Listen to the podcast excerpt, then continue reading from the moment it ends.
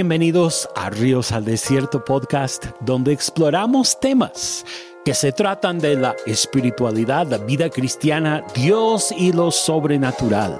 Nuestra pasión es encontrarnos con Jesús y crecer en nuestra relación con Él en las cosas prácticas y teológicas.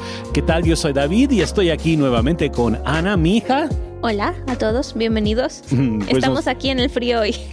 Me da muchísimo gusto estar contigo otra vez, Ana, y hoy vamos a platicar un tema que hemos titulado La cultura de honor.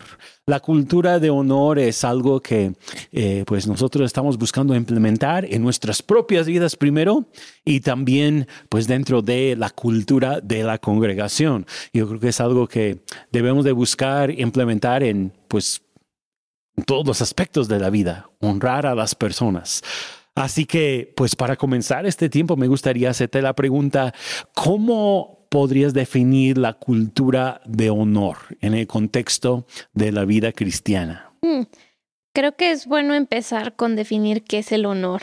y eso ya nos ayuda un poquito más a entender toda la cosa, ¿no? Pero el honor es mostrar respeto a alguien, ¿no? Es tener ese respeto, mostrar esa ¿cómo podría decirlo? Como mostrar ese aprecio hacia las personas y darles un lugar de ahora sí, honra en tu vida. Y para mí eso es el honor. Y cuando creamos una cultura de honor, es como decir que estamos haciendo un ambiente donde tú honras a todas las personas y las personas alrededor de ti te honran a ti. Entonces, esa cultura, ¿no? Y es como los mexicanos tenemos una cultura muy cálida y a todo el mundo le decimos hola y como que por lo general, aunque podemos ser desconfiados, por lo general somos muy cálidos, ¿no? Nuestra manera de ser.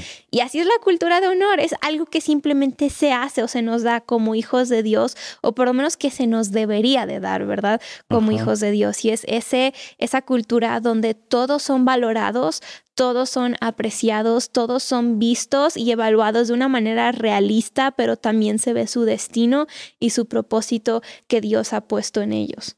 Entonces estamos buscando levantar a las personas en vez de derribarlas. Exacto. Eh, estamos hablando aquí de buscar siempre la edificación, eh, pensar lo mejor de los demás, ¿verdad?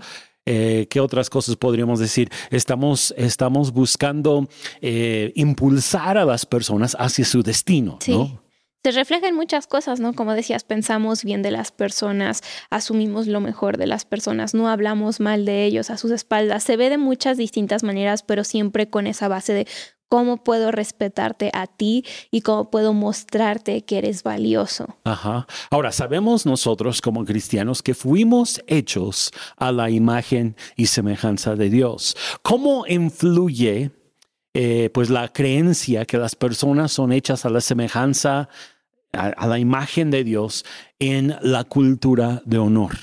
Es una parte muy importante. Sí. Y creo que, bueno, uno de los efectos ¿no? del pecado y de la caída es que ahora como humanos, en vez de ver una creación de Dios, empezamos a ver todo lo demás y todo lo caído y los defectos. Creo que es un efecto del pecado, ¿no? Que vemos a las personas como, no, pues este es un, insertas cualquier palabra, ¿no? O asumimos cosas, pero cuando creemos, ¿no? Que cada persona fue diseñada a la imagen de Dios, es como que yo te veo a ti y estoy viendo a Dios reflejado en tu vida. Y eso impacta mucho mi manera de honrarte porque si yo tengo que honrar a Dios, Dios siendo santo y justo y puro y todo eso, y Él te creó a ti y te, diseñó a su imagen, entonces cuando yo te veo es como que estoy viendo a Dios de alguna manera. Ahora, tú eres Dios, no definitivamente, no, ¿verdad? Pero eres hecho a su imagen y estás llegando a ser como Él. Todos estamos en ese proceso. Entonces, si yo creo que todas las personas, sean cristianas o no cristianas, son hechas a la imagen de Dios. Entonces eso cambia mi manera de verlas y yo empiezo a verlas como, wow, esa es una criatura que Cristo mismo diseñó. Entonces como que inmediatamente, automáticamente podríamos decir como que se prende el botón de honra, ¿no? Porque reconozco el valor dentro de ellos. Wow, entonces al, al ver esto yo veo dos diferentes cosas, ¿no? Una, una es el hecho de que aún los no cristianos las los debemos de ver con honor, con, con, esa, eh, ese entendimiento de que fueron hechos a la imagen y semejanza de Dios, a unas personas que están haciendo cosas malas. Sí, si ves a un pecador y para ti es lo peor de lo peor o está hasta abajo, cuando ves a esa persona, el simple hecho de que es humano refleja que está hecho a la imagen de Dios. Y no es para probar de su estilo de vida o para poner como a prueba sobre su pecado de ninguna manera, pero sí tengo que honrarlo. ¿Por qué? Porque Dios lo hizo. Dios diseñó a esa persona. Y, la segunda cosa que yo veo en eso es que, eh, pues nosotros como seres humanos, eh, por causa de la caída, por causa del pecado, nuestra tendencia entonces es no honrar a las demás personas. Sí, que cuestionar el valor, ¿no? De cada quien y es lo que se ha hecho desde, pues desde la caída, ¿no? La serpiente cuestionó, tú eres en verdad como Dios y eran como Dios, ya eran, ya eran hechos a su imagen y el diablo que dijo, pues si comes de esto vas a ser como Dios y vas a, ya eran, ¿no? Entonces llega toda la caída y todo lo demás y creo que de alguna manera se cae ese valor o ese valorar a las personas y es como querer verlos como, ay, pues tú eres menos que yo y como querer ser superiores a otros. ¿Y cuál es el papel de la fe en Cristo Jesús? Eh, ¿Cómo, afecta eso, la, manera en que nosotros tratamos a otros?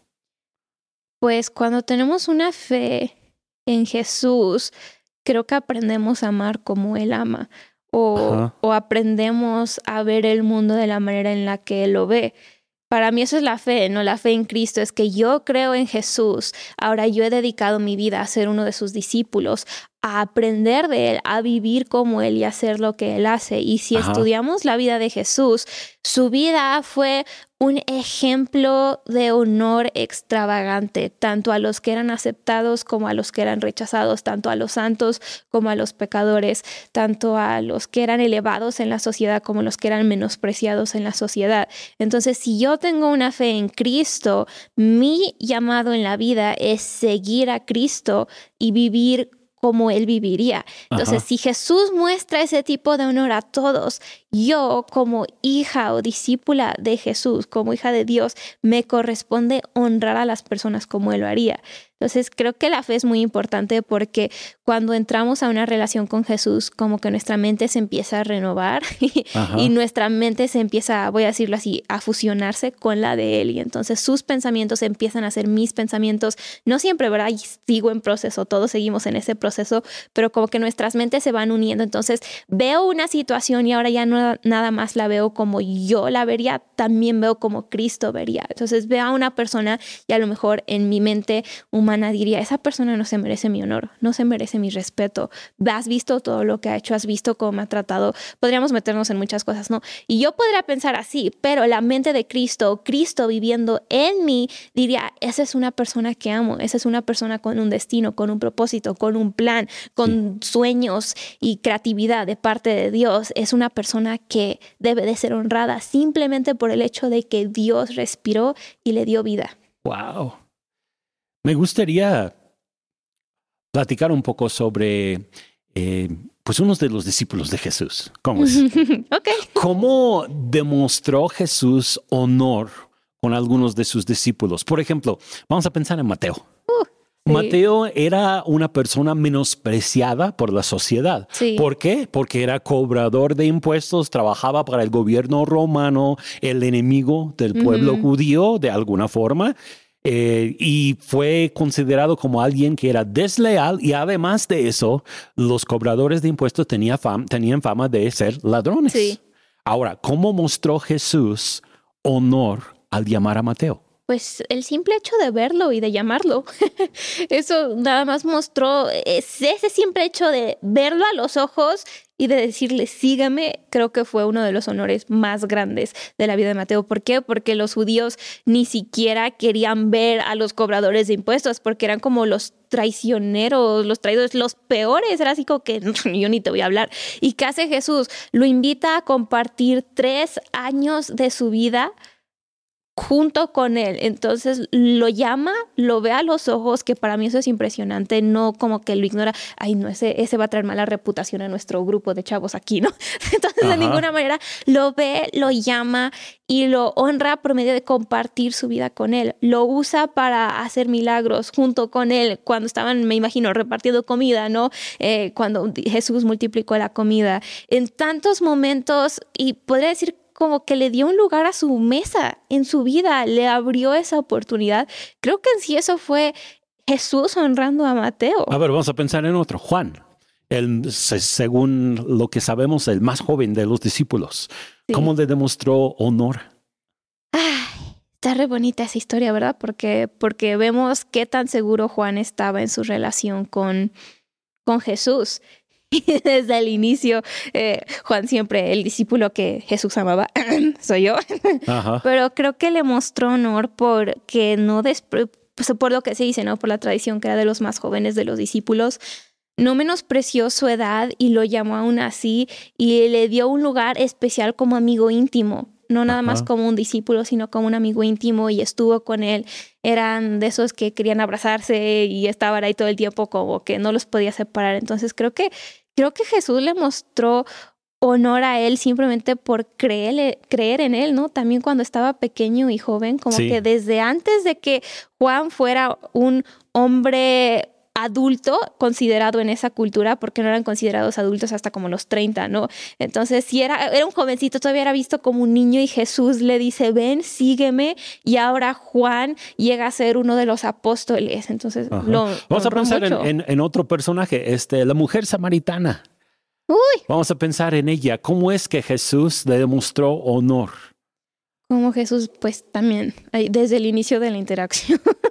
también desde el mero inicio, porque los judíos no hablaban con samaritanos, o sea, bien amistad era como hablar con, pues sí, o sea, no, no, no, no se hacía eso, simplemente no se hacía. Eh, también el mismo hecho de hablarle a una mujer también era muy mal visto en esa cultura porque podía ser interpretado de muchas maneras negativas para la mujer y para el hombre, ¿no? Así como que, pues, ¿qué estás haciendo? Y Jesús le habla, o sea, él fue el que inicia la conversación y le mostró honor no por nada más decirle sus defectos, por decirle sus fallas, sino por revelarse a ella como Dios desde un lugar de amor y por verla, simplemente por el hecho de reconocer que ella era especial y así mostró honor a su vida.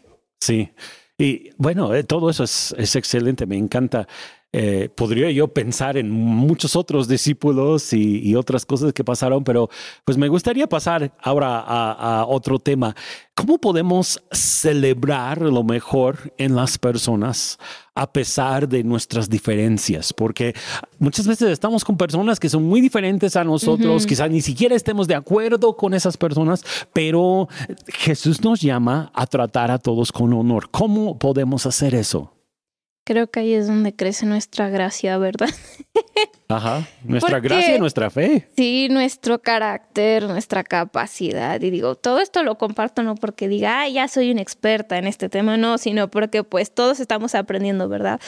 Y es, es difícil luego querer honrar a personas que, que tienen totalmente otros gustos que tú o que tienen otras creencias que tú o etcétera. Pero me acuerdo de algo que, ay, no me acuerdo ni cuál era la clase honestamente, pero algo que dijeron fue que que luego decimos así como que, ay, es que yo tengo la razón o ay, es que él tiene la razón y qué tal que ambos tienen la razón y nada más por eso ya no se van a hablar y pudieron ser buenos amigos o algo, ¿no? Entonces yo me pongo a pensar en eso y luego digo, wow, creo que empieza con humildad, ¿no? Reconocer que a lo mejor yo no sé todo y a lo mejor esa persona tampoco sabe todo y puede que tengamos puntos de vista distintos, pero aún así podemos amarnos y aún así podemos celebrarnos y podemos pensar en el libro de los Hechos, cuando se crea la iglesia, es la asamblea más diversa culturalmente de todo, ¿no? Hasta ese punto en la historia, porque tienes a judíos, griegos, romanos,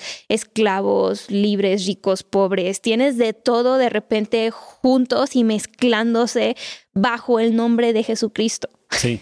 Entonces, cuando yo pienso, ¿cómo puedo celebrar a otras personas, incluso cuando hay diferencias? Bueno, cuando somos creyentes, lo que podemos hacer es, ellos aman a Jesús, sí, yo amo a Jesús, sí, nos estamos peleando por un punto teológico, no vale la pena. O sea, si los que estaban en el libro de Hechos pudieron juntarse en esos tiempos, cuando las diferencias eran tan grandes, entonces hoy se puede hacer y podemos celebrarlo, ¿no? Y luego dices, bueno, ¿qué tal que tienen creencias que son pecaminosas o tienen creencias que no tienen nada que ver con el reino de Dios? Creo que ahí viene otra vez así de, ese es un humano que Dios creó. Y aunque no estoy de acuerdo con nada en su vida, puedo celebrar el hecho de que Dios lo hizo. Y como que desde ese punto de humildad aprender a celebrar, incluso cuando nos cueste. Y creo que ahí es donde empezamos a verdaderamente honrar, porque la honra y el respeto se dan no solo cuando es fácil, sino pues ya todos lo haríamos, ¿verdad? Como que solo sería un no sería un concepto tan valioso, pero se da también cuando es algo difícil y cuando te cuesta. Entonces, si tienes todas otra, otro tipo de ideologías, yo puedo decir, bueno, Dios te hizo, voy a celebrar ese hecho. Y no voy a intentar cambiarte, tú pues, no vas a intentar cambiarme, pero voy a celebrar que Dios te hizo. Y es ahí donde puedes decir, Dios, ¿cómo ves a esta persona? Y hazle esas preguntas y hasta tu propia perspectiva va a empezar a cambiar y vas a poder celebrar esas cosas, aunque sean muy pequeñitas al inicio. Ajá podemos diferenciar entre lo que es el comportamiento de las personas y lo que es su identidad dada por Dios, ¿no? Vamos a, platicar un poco sobre eso. Eh, la cultura de honor de alguna manera se basa en el hecho de que las personas fueron creadas por Dios y tienen su identidad como hijos de Dios, aún no, no salvos, ¿verdad? Estamos hablando de la humanidad en general. Eh, y eso se tiene que separar del comportamiento de las personas. Y eso es lo que nos daría la habilidad de amar y honrar a aquellos que aún están viviendo en pecado, haciendo cosas en contra de nosotros, ofendiéndonos a nosotros. Entonces es posible honrar a aquellos que nos hacen mal, ¿verdad? Sí.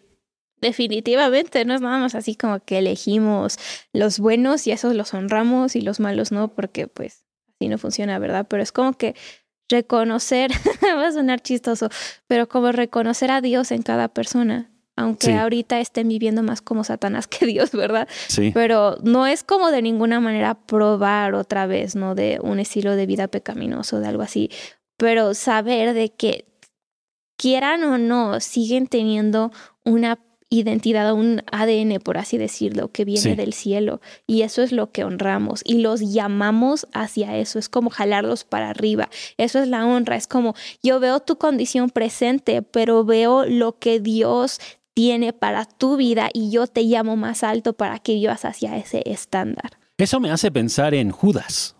Uy. Estábamos hablando hace un momento acerca de algunos de los discípulos y cómo Jesús honraba a, los diferentes discípulos y otra gente que llegó a, su ministerio. Eh, pensando en Judas, ¿cómo crees tú que Jesús pudo honrar a Judas y llamarlo para ser parte de los doce a pesar de lo que él sabía de Judas? Pues cómo, quién sabe. es que en nuestro entendimiento creo que tan humano, no sé si, se, si, podríamos, ¿no? Comprender eso. Así porque yo digo, pues si yo hubiera sido, yo sí me enojo, pero también hay que entender que Jesús seguía teniendo a Dios, en él seguía siendo Dios, aunque era 100% humano, era 100% Dios y Dios era quien lo capacitaba a hacer esas cosas, así como ahora el Espíritu Santo es quien nos capacita a hacer esas cosas, pero pero a mí se me hace muy curioso, ¿no? Que desde el inicio Juan, el libro de Juan menciona que Jesús, sabiendo que Judas lo iba a traicionar, y aún así lo amó, y aún así lo siempre lo llamó más alto, siempre lo impulsó, siempre vio lo mejor en él. Y a mí eso me reta personalmente porque me dice que aunque sabes que una persona a lo mejor nunca llega al estándar al que Dios le está llamando, aún así tenemos que honrarlos y aún así tenemos que decidir amarlos. Si es lo que Jesús hizo, entonces yo no puedo hacer menos porque soy una seguidora de Jesús. Y a mí eso me trae tanta convicción y, luego digo, ay Dios, qué difícil está hacer esto, pero es la realidad, ¿no? Que sí, que si Jesús pudo ver a Judas en la condición en la que estaba y si Jesús pudo ver cómo iba a llegar a ser, pero aún así él veía que Judas tenía el potencial de cambiar el mundo y aún así lo amó, entonces, wow, es lo que tenemos que hacer nosotros también. Sí, tenemos que ver lo mejor en las personas. Yo estoy seguro que solamente así lo pudo lograr Jesús a través de sus años de ministerio. Eh, nada más de pensar que él sabía que iba a ser el traidor, pero de todas formas lo llamó, de todas formas hasta le encargó el dinero de su grupo. o sea, como que Jesús sabía, ¿no? Quién se estaba clavando las cosas y aún así es como confío en ti. Solo Jesús haría algo así, ¿verdad? Pero bueno, eso, eso me lleva a pensar también en, en el asunto de el honor y la corrección amorosa, la disciplina. ¿Cuál es la relación entre honrar a las personas, pero a la vez también traer corrección a sus vidas cuando es necesario? Porque, eh, bueno, yo estoy seguro que Jesús intentó corregir a Judas. No está en la Biblia en ninguna, ninguna parte, pero eh, sabemos de cómo es Dios, ¿no? Sabemos cómo es su carácter Dios nos llama a nosotros a corregir a las personas que están bajo nuestro cuidado, si estamos hablando de un cuidado pastoral o aún dentro de la familia, los padres a los hijos. ¿Cómo podemos traer corrección y disciplina y a la vez honrar a las personas y ver lo mejor en ellas? Pues como mencionas, ¿no? Tiene mucho que ver con la autoridad. Entonces, algo que algo que es esencial es que si esa persona no está bajo tu autoridad, ni te metas, o sea, no tienes nada que ver con el entierro, ¿no? Creo que eso es la base. Ahorita, bueno, ya podemos hablar de más cosas, ¿no? Pero si esa persona y ves algo en alguien que no te parece y tienes como que la espinita de decirles algo, digo, y ni siquiera los conoces, no eres un amigo ni nada, no digas nada, tú honra a esa persona, llámala, no es tu lugar. Ahora, si es una persona bajo tu autoridad, como si eres un líder o si eres papá o mamá y es uno de tus hijos o no sé, ya en esos casos, entonces, pues sí, no, ya cambia la cosa porque tienes la autoridad, pero también cierta responsabilidad de hacer que esa persona llegue a su potencial máximo en Cristo y si está haciendo algo que lo está desviando de ese propósito, entonces hay que interferir, ¿no? En la cosa.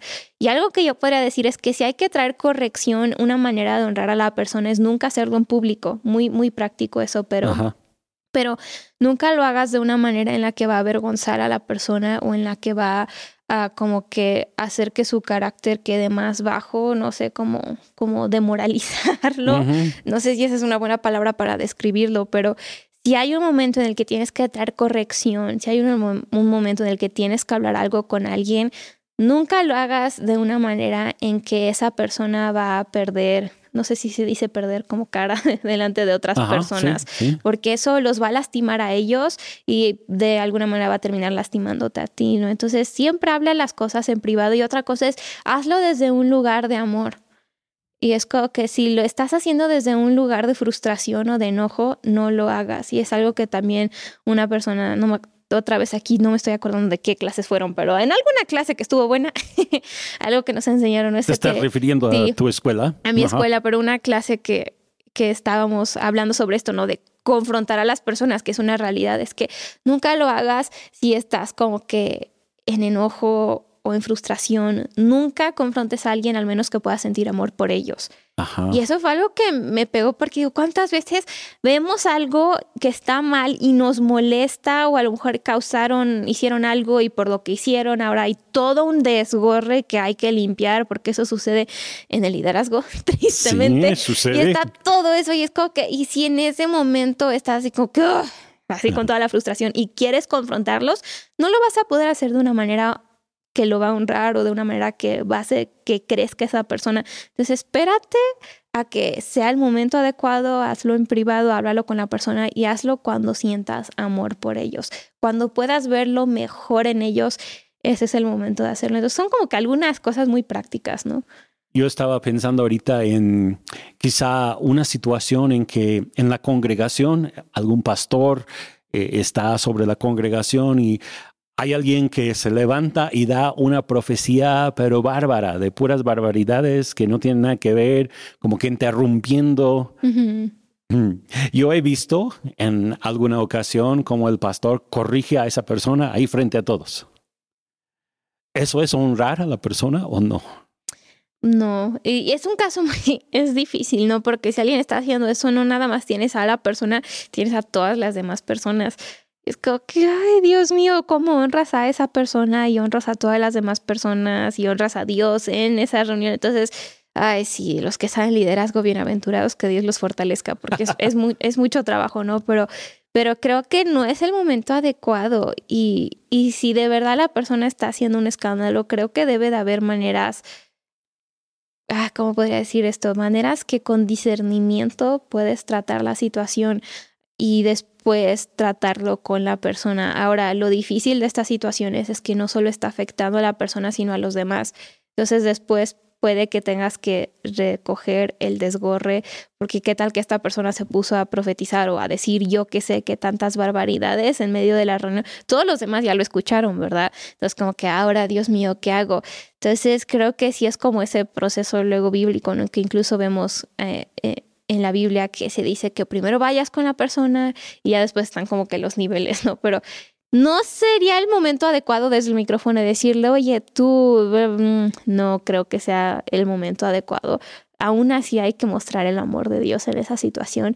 Y ya después, hablando con la persona, incluso se puede decir, oye, mira, esto sucedió y ya cuando la persona está en un buen lugar y a lo mejor si están ya en la misma página, también preguntarle, oye, mira, esto es cómo están las cosas, ¿qué crees que podemos hacer para solucionar esto? También que la persona tome responsabilidad, ¿no? y ah, si la persona llega a una conclusión por ellos solos con tu ayuda en amor, así de, oye, mira, esto estuvo mal y ellos lo reconocen y dicen, ¿sabes qué? Sí, honestamente sí me pasé, le preguntas, ¿no? ¿Qué podemos hacer? Ellos también pueden tomar responsabilidad de lo que hicieron y honrar a las personas que deshonraron, por así decirlo, por medio de alguna falla o etcétera. Entonces, ahí está el caso. Ahora, si no lo hacen, pues ya es todo otro relajo, ¿verdad? Porque ahora tú eres el que tiene que limpiar el desgorre. Ajá. Yo creo que esto también se aplica en la, en la familia, ¿no? Los papás con los hijos. Yo he visto Ay, pues mamás, papás que les gritan a sus hijos, les quieren pegar y disciplinar cuando ellos mismos están enojados.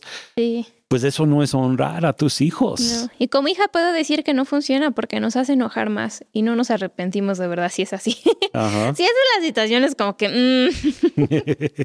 Entonces siempre es importante como autoridad, no importa cuál sea tu papel dentro de la autoridad, si es que eres un papá, o mamá con tus hijos, o si eres un pastor o eres un líder, o si eres un jefe, digamos, en el trabajo, siempre hay que pensar en estos principios, ¿no? Que son dos que mencionaste básicamente. Uno que es eh, hablar en privado, disciplinar en privado, no en público, ¿no? Yo creo que eso es un, es un punto muy importante y muy clave y algo que debemos de tomar en cuenta.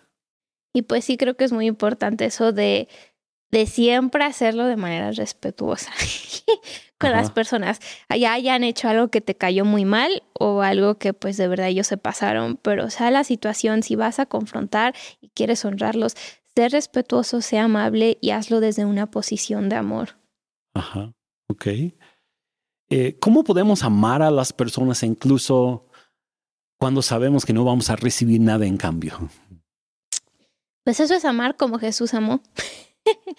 Jesús sabía que no iba a recibir un gran premio, digo, nosotros éramos el premio en este caso, ¿no? Pero cuando Jesús vino a dar su vida por la humanidad, lo que él hizo fue morir por pecadores.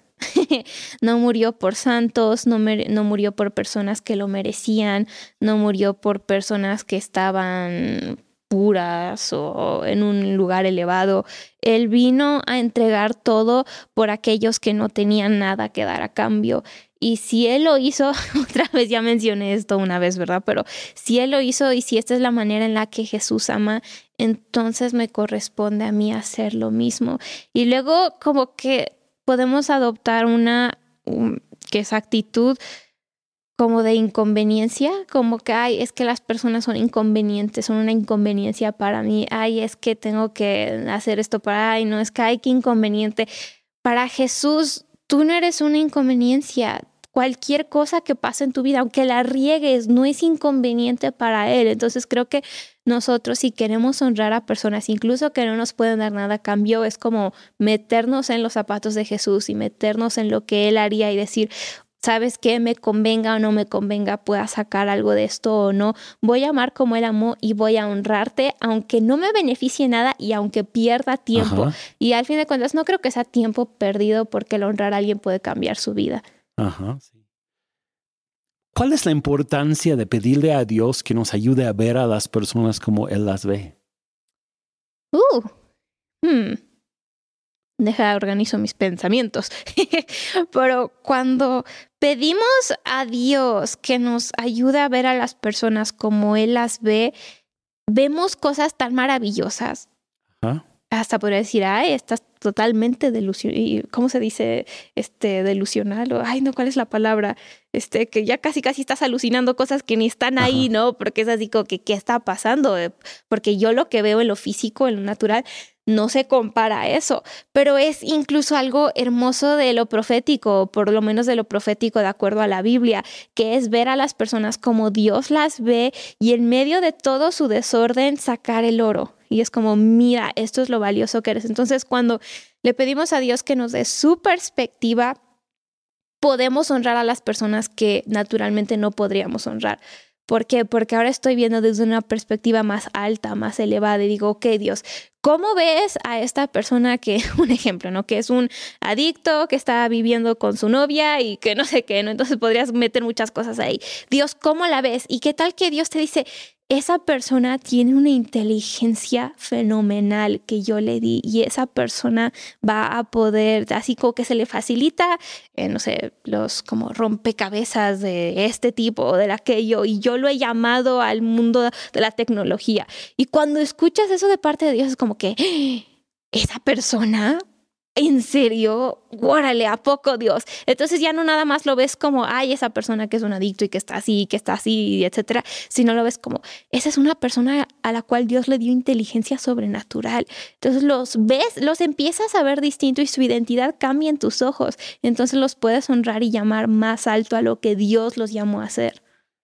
Eso está muy bonito. Incluso yo he escuchado, por ejemplo, profecías en donde eh, pues el que está profetizando le profetiza a alguien que está precisamente en condiciones como tú estás mencionando, ¿no? A lo mejor acaba de, de, despertar de una borrachera y todo y llegó ahí a la reunión porque alguien lo jaló para allá y ni siquiera cristiano es y viene la profecía, Dios te está llamando porque tú vas a ser un pastor y tú vas a hacer esto y vas a levantar una iglesia y, y todos los demás pueden decir, ah, no, pues es una profecía falsa porque este hombre ni sabe, ni siquiera conoce a Jesús, ni siquiera eh, cristiano es, pero muchas veces la, profecía eh, se da en una situación así para llamar a las personas a lo que Dios quiere que lleguen a ser y no para marcar lo que son en este momento, ¿no? Sí, pues Digo, que hay que hacerlos tan obvios así de, pues es que tú eres esto y esto. La persona bien que sabe lo que es, tú no le tienes que decir. Lo que las personas necesitan saber es qué es lo que Dios piensa de ellos. Y nosotros, como hijos de Dios, tenemos el gran privilegio de colaborar junto con Él para ver a otros como Dios los ve y llamarlos hacia ese destino y hacia esa existencia. Ajá. Otra pregunta que quiero hacerte, ¿cómo podemos celebrar la individualidad de las personas y dar espacio para que se expresen, aun cuando esa expresión es distinta a la nuestra? Mm, dales permiso. Será muy curioso, ¿no? Pero luego como que queremos queremos la diversidad en la iglesia o queremos así como que, que, haya dones distintos, personas distintas, personalidades distintas, pero cuando se trata de ser amigos con alguien que no está, que no está exactamente como nosotros, decimos, no, no gracias. Entonces creo que, que podemos empezar a celebrar la individualidad de las personas, incluso por, por convivir con ellos sin a fuerzas intentar a sin intentar hacer que ellos se suscriban a nuestra ideología. Entonces, porque creo que luego cuando hablamos de esto es como que, ay, pues sí, voy a juntar contigo y cuando nos juntamos, a fuerzas quiero convencerte de lo que yo creo y empezamos a debatir, que no, dales permiso de ser distintos, no debatan sobre el tema, dile, oye, ¿sabes qué? Yo creo en esto, tú crees en eso, vamos a respetarnos, en lo que, o nuestra individualidad o en nuestros puntos de vista distintos. Vamos a respetar eso, vamos a enfocarnos en que lo principal sea lo principal y pues vamos a ser amigos. Suena como cuando eres niño chiquito invitas a alguien a que sea amigo contigo, ¿verdad? Pero es como que nada más dales permiso de ser distintos. Y cuando tú amas y respetas y honras a una persona de esa manera, ellos van a amar y respetarte a ti porque dicen, ah, pues es que no quiere que a fuerza sea como él y, y esa persona está respetando mis puntos de vista y mis gustos, mis disgustos. Entonces creo que podemos celebrarlos simplemente por darles ese espacio y por amarlos tales y como son sin intentar cambiarlos. ¿Y, y habrá límites a eso? Sí, definitivamente. Hay cosas en las que definitivamente, ya dije eso varias veces, pero hay cosas en las que definitivamente no se puede. Ay, ¿cuál sería la palabra? Ajá. Sí, porque como dije, lo, lo principal debe de ser lo principal. Entonces, si es como una persona que de verdad cree que pues Cristo no es el Hijo de Dios, entonces digo, eso es algo fundamental, que está todo a través de la Biblia. Eso sí, no puedo decirte estoy de acuerdo con eso porque no lo estoy y porque la Biblia está en contra de eso y por un, por, para usar eso como ejemplo, ¿no? Entonces, hay cosas en las que sí es como que esa diferencia tiene que ser clara para ambos de nosotros. Entonces, ya hay otras cosas menores como interpretación de otras cosas, no sé, ¿qué se te ocurre? Otra cosa que no sea tan guau, que si puedes escuchar este tipo de música o el otro, ¿no? Ella es más como lo que Dios individualmente le está hablando a esa persona. O tu punto de vista acerca de este, los últimos tiempos, el fin del mundo, que yo creo segunda que venida de el milenio va a ser aquí y tú crees que va a ser allá y por eso no podemos ser amigos. Bueno, ahí sí ya no tiene sentido, ¿verdad? Pero si es algo fundamental, entonces sí, ahora no significa que no puedas convivir ni honrar a esa persona convivir con o honrar a esa persona, porque sí puedes honrarlos y sí puedes mostrarles respeto de todas maneras, aunque estén creyendo algo que de acuerdo con la Biblia es completamente erróneo, de acuerdo con Dios es erróneo, todavía puedes respetarlos y todavía puedes honrarlos. Ahora, ¿vas a celebrarlos? A lo mejor no, ¿no? Pero ¿puedes honrarlos? Sí. ¿Puedes respetarlos? también. Vamos más allá, vamos a pensar en alguien que este, está rindiendo culto a la, a la muerte. Por decir, Qué susto. pero, pero otra vez, si volvemos al principio de que honramos a las personas por quienes son, creados a imagen de Dios. en vez de su comportamiento. Todavía se puede, ¿verdad? Hasta y otra vez, con respeto le puedes decir, oye, ¿sabes qué? yo sé que esto está mal y yo creo que esto no está bien, pero yo reconozco que de todas formas Dios te hizo a ti y puedes preguntarle otra vez, Dios, ¿cómo ves a esta persona? Y lo que Dios revele, eso es cómo vamos a verla. Y de hecho, ese tipo de, de comentarios de dar algo positivo de parte de Dios, hasta puede sacar a las personas de la situación en que están o puede cambiar su punto de vista. Sí, los puede transformar completamente. Ajá, ajá. ¿Cómo podemos practicar la cultura de honor cuando alguna persona habla mal? De nosotros. Cuando alguien nos está dando lata, que mm. eh, no sé, que es algún vecino que siempre nos está echando la bronca, ¿cómo ¿Cómo podemos honrar a alguien así? Esto duele porque muchas veces las cosas que otros comparten ni siquiera son ciertas, ¿no? Entonces entiendo que cuando alguien habla mal de ti, sí lastima y sí duele y no es fácil eh, y es como que... Y lo, primero que sentimos como humanos es, me voy a defender. Y es como, voy a decir las cosas como son. O sea, yo voy a, y como que nosotros queremos arreglarlo cuando Dios es el último juez de todo y Él es quien nos defiende y Él es quien habla por nosotros y Él es quien aclara las cosas. Entonces lo primero que diría es que, bueno, ya dije muchas cosas, ¿verdad? Pero lo primero que diría es que no paguemos mal con mal, por así decirlo. La escritura así lo eh, dice. Y, y eso es lo primero que diría. Si hay alguien que tú bien sabes que está hablando mal de ti, tú bien sabes lo que están haciendo a tus espaldas, lo que están diciendo a tus espaldas, lo que están contando a otros de ti que no es cierto a tus espaldas, tú ámalos extravagantemente. Honralos extravagantemente. Dales un regalo sin malicia en tu corazón. Si en ese momento dices, ay, es que me cae bien gordo, no es el momento para hacerlo, ¿verdad? Pero, pero tú ámalos como si no hubiera mañana. Haz eso, no te metas para decir, para no hables mal de ellos, no empieces a decir, ay, es que esa persona está hablando mal de mí y está diciendo esto, pero mira, yo te digo que yo no estoy haciendo eso, o sea, para nada, ¿no? Ya aquí suena como toda la fresa, pero... Pero como, como defenderse. Sí, así como que no intentes defenderte, no intentes tampoco justificarte ante otras personas simplemente creen que Dios va a ser tu defensor en ese momento.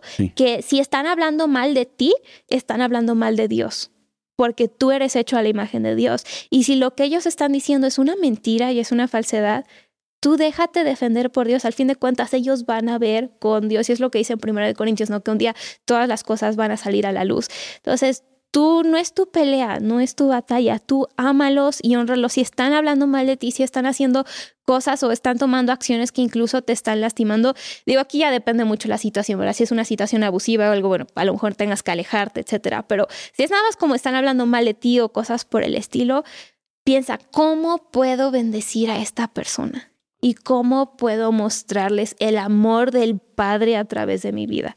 Y es lo que Pablo dice en Romanos, ¿no? Que no pagamos así como el mal por mal, sino les hacemos, ¿qué dice? Les, es como poner este carbones o ascuas sobre su cabeza. Sí, o, sea, el simple hecho de ser amables con ellos es como ponerles carbón en la cabeza, ¿no? Porque se digo que, porque ellos bien saben lo que están haciendo o diciendo, pero si tú los amas, tú estás viviendo bajo un estándar más alto y está diciendo, te voy a amar y es lo que Jesús hizo con Judas. Sabía qué es lo que iba a hacer, sabía que era un traidor, sabía todo eso.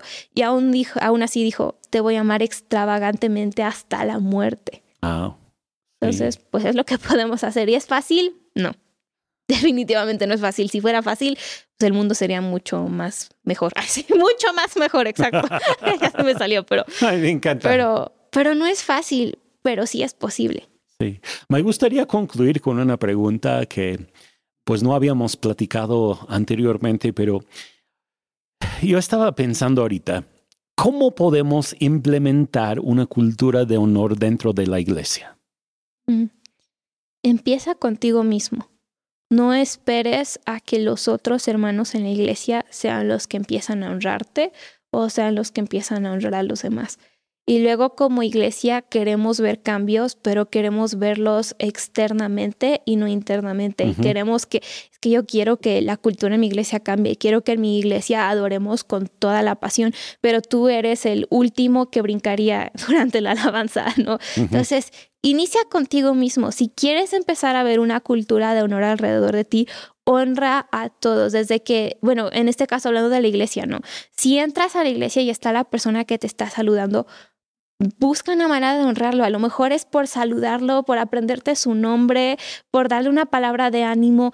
Quien sea, conviértete en la persona tan más ridícula cuando se trata de la honra y empieza tú a hacerlo. Y cuando empiezas tú a hacerlo es como, wow, esa persona me está tratando así, ahora yo quiero tratar a esa persona bien también. Y como que siento que también llega a ser algo contagioso.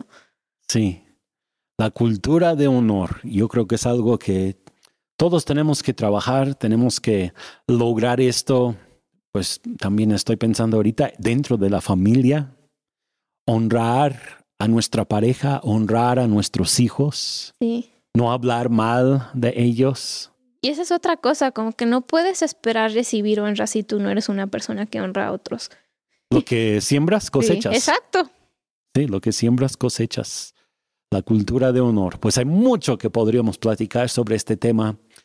Pero para concluir el día de hoy, a mí me gustaría que pudiéramos orar por las personas que nos están viendo y escuchando y pedirle al Espíritu Santo que nos ayude a todos a ser personas que honran o honren a los demás con nuestro comportamiento, nuestros pensamientos, nuestra plática, nuestra forma de ser, siempre buscar lo mejor en otros. Y me gustaría invitarte para concluir con oración. Pues ahí donde estás, nada más dile, Dios, ayúdame a ser una persona extravagantemente honorosa. Y suena honrosa, ¿cuál es la palabra? Suena curioso decir eso, pero nada más dile, Dios, ayúdame a ser una persona que honra a todos de una manera extravagante, ya sea a la persona en la tiendita que me vio feo, ya sea a la persona que habló mal de mí, ya sea el amigo que me traicionó, ya sea a tu esposo o tu esposa, a todos. Dios, yo te pido que hoy deposites una gracia especial